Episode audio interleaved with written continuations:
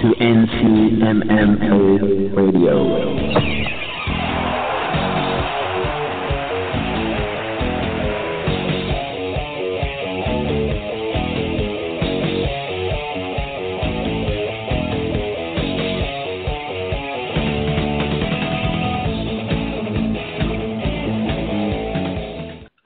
What's up, everybody, and welcome back to another episode of NC MMA Radio. This is your host, Tyson Roush. You can follow the show, ncmmaradio.com, on Instagram and Twitter, ncmma underscore radio, and check out our sponsor, Headrush, headrushbrand.com. In this episode, we got a great guest. It's BJ Young, second pro fight, CFFC 69 in Borgata. BJ, it's Tyson. What's up, man? Nothing, Tyson. How you doing? Well, dude, first of all, it, I know it's late in the week, man. You're, you're cutting weight and getting ready for weighing, so I appreciate your time, man. Oh, no problem, man. My uh, my weight's actually pretty good, you know. Uh, so I'm feeling I'm feeling good. So I got plenty of energy for this interview. Dude, and let's see. The first thing we want to talk about is last weekend, man. You were in UFC Fresno to be with Marlon Moraes as he won his big fight. What was that experience like for you? Oh man, it was awesome. You know, uh, I was super pumped up when Marlon asked me if I can go out there and corner him. You know, he was versing a real tough wrestler, and uh, you know some of his coaches really couldn't be there. So, you know, for him just to give me that opportunity to ask me, uh, it was great. I was out there all week with him. Uh, you know, training with him, getting him ready. Um, you know, and obviously I got to meet a lot of important people out there. I got to talk to Dana White again, and just you know take it all in and see the next level of this game. And it was you know, it was huge. It was, you know, a great opportunity, almost life changing, and I'm not gonna, you know, I'm not gonna forget that moment. And uh, then Marlon got a spectacular finish, so it was just icing on top of the cake. Yeah, man, that's a tremendous experience. And how much, as as a young fighter, man, how much have you learned from like Marlon Moraes and, and Frankie Edgar? Oh man, so much. All the guys on our team, just you know, obviously the skill wise, but just the approach and how to handle, you know, certain situations in the gym, outside the gym um, you know, one of the things I saw this week that was real huge was the way they cut their weight. You know, the water load they do, and uh, you know, little certain things that they eat that maybe I wasn't eating, or things that I eat that they don't eat, just stuff like that. And it's been a huge, huge help to me. Marlon, Frankie, Edson, all those guys. You know, they're uh, Marlon and Frankie especially because they're my weight, and I'm always training with them. Not only are they my coaches, but they're my teammates, they're my mentors, and I really, you know, what they say is law. So whatever they tell me to do, I do. I don't question it, and they've just really helped me elevate my game.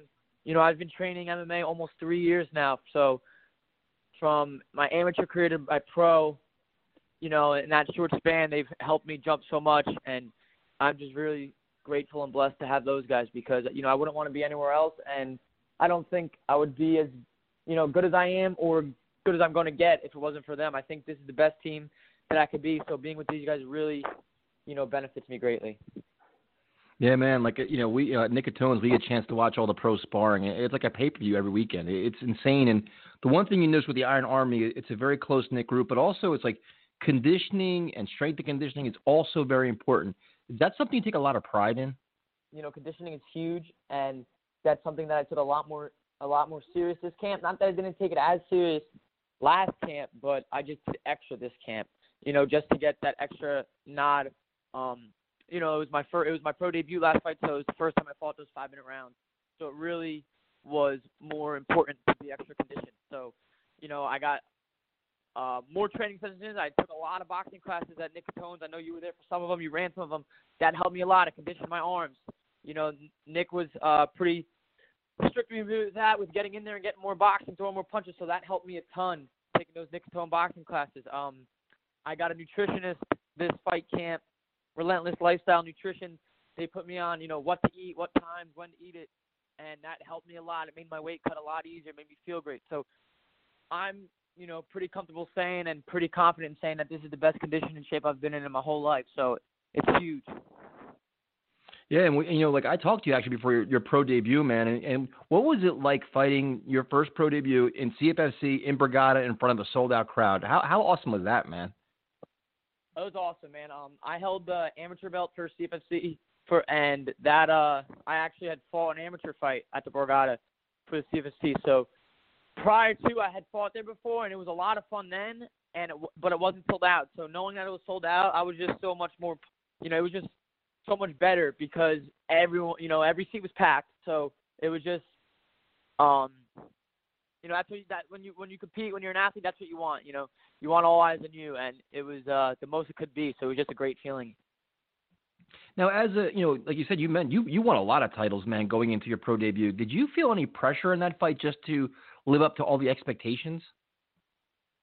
Um, yeah, but I I don't mind it. I like pressure. You know, I like to. Uh, one of, one of my favorite quotes is "Pressure makes diamonds." You know, if I don't have pressure, and I don't feel the pressure, then I don't really think I'm chasing something big enough. So I like to feel that, and it, it means I'm constantly, you know, chasing improvement and and trying to better myself. So I definitely felt pressure every time I fight it. You know, uh, there's pressure every time you compete. There's pressure because you know, you know, this sport we do, it's it's it's a lot, it's dangerous, but at the same time, we sacrifice a lot to be in there. So nobody wants to go through a whole fight camp and put in all this work and lose.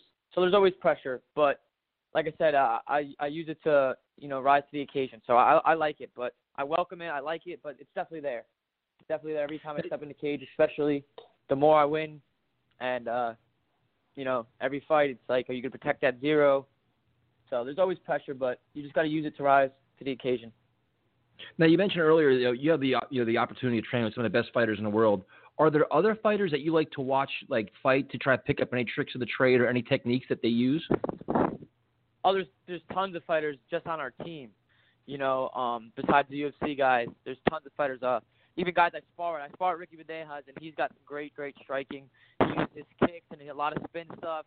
You know, it and and I know it works because he hits them on me, and the stuff hurts, and he's great. So I like watching Ricky spar. Uh, Shorty, Shorty Santelli, such a beast on the ground.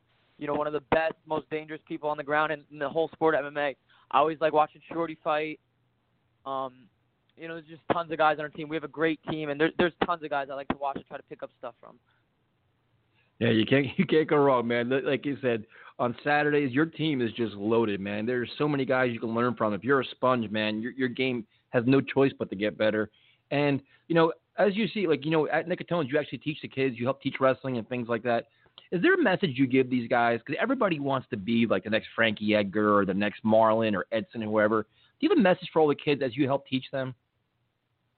Um, you know, just to stay consistent, work hard, and you gotta want it. You know, your your will's got to be stronger uh, than anything. There's there's you know this sport's tough. You know, I wrestled my whole life, um, so it kind of helped me get prepared for fighting. But you know, there's a lot of people that might not have wrestled, so it, it's it's real hard for them. They you know they never had to make weight, they never did one-on-one competition. You gotta you gotta work hard, you gotta stay consistent, and you gotta want it because there's gonna be some times where your uh, will really gets questioned. You know, when you're cutting weight or when you're in a tight submission or you get rocked, and you got to just push through. So you really got to want it, and you just got to you know chase your dream and never give up.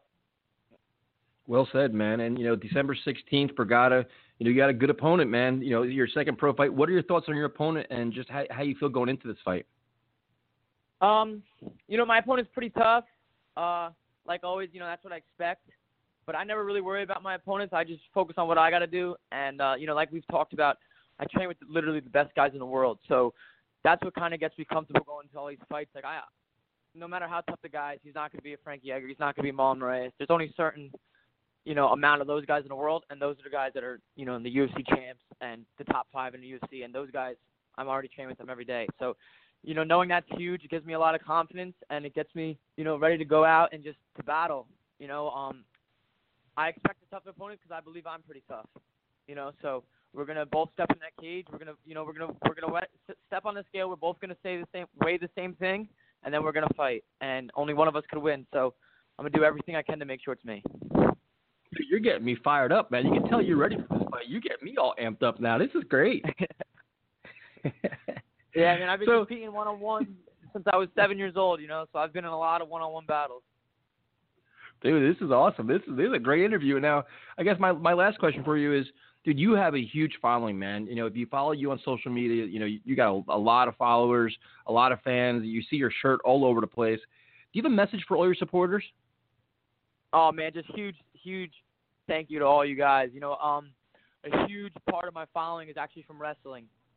And the cool thing about that is I went away on a scholarship to wrestle at Newberry College in South Carolina. So while I was away, you know, people that followed me all through New Jersey, they still followed me, but I was away for a while. So when I came back, and started competing MMA to see all those people not only back in my corner but to still follow me through college and now again, you know, really meant a lot to me and then it just grew from there. So, you know, they're they're true fans, they're true fans of what I've been doing. Most of them know me my whole life, know what I'm about, know you know, that I've been chasing this my whole life. So to see them out there supporting me, you know, spending money on tickets, fight after fight, buying my shirt and just being in there and, you know, giving everything I got for me, it really pushes me to, you know, get that extra urge to win. So just thank you all. It, I really do appreciate it, and uh, hopefully you enjoy the show on Saturday.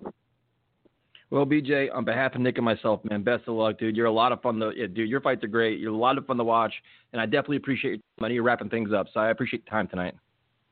All right, thanks a lot, Tyson. Appreciate it. No problem, BJ. Good luck, man. Thank you. All right, I'll see you soon.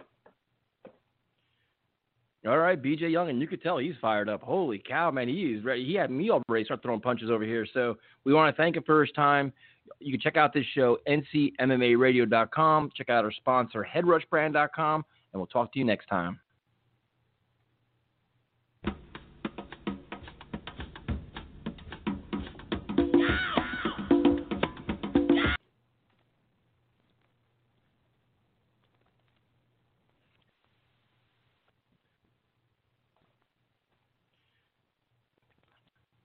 Wow, nice haul. Told ya, Macy's Backstage has perfect last minute gifts. With prices so low, you never need a coupon. I scored the perfect makeup palette. Super cute. I grabbed these cool drones for the guys. Nice. Here's a handbag for Aunt Helen. Found awesome toys for the kids. Cookware for the budding chef. Oh, and look what I got for Uncle Hank. A puppy chew toy? No, no, that's for Rex. They even have gifts for pets. Well, you know Uncle Hank. He'd love anything we gave him. Macy's Backstage. Savings for everyday life. Details at macysbackstage.com.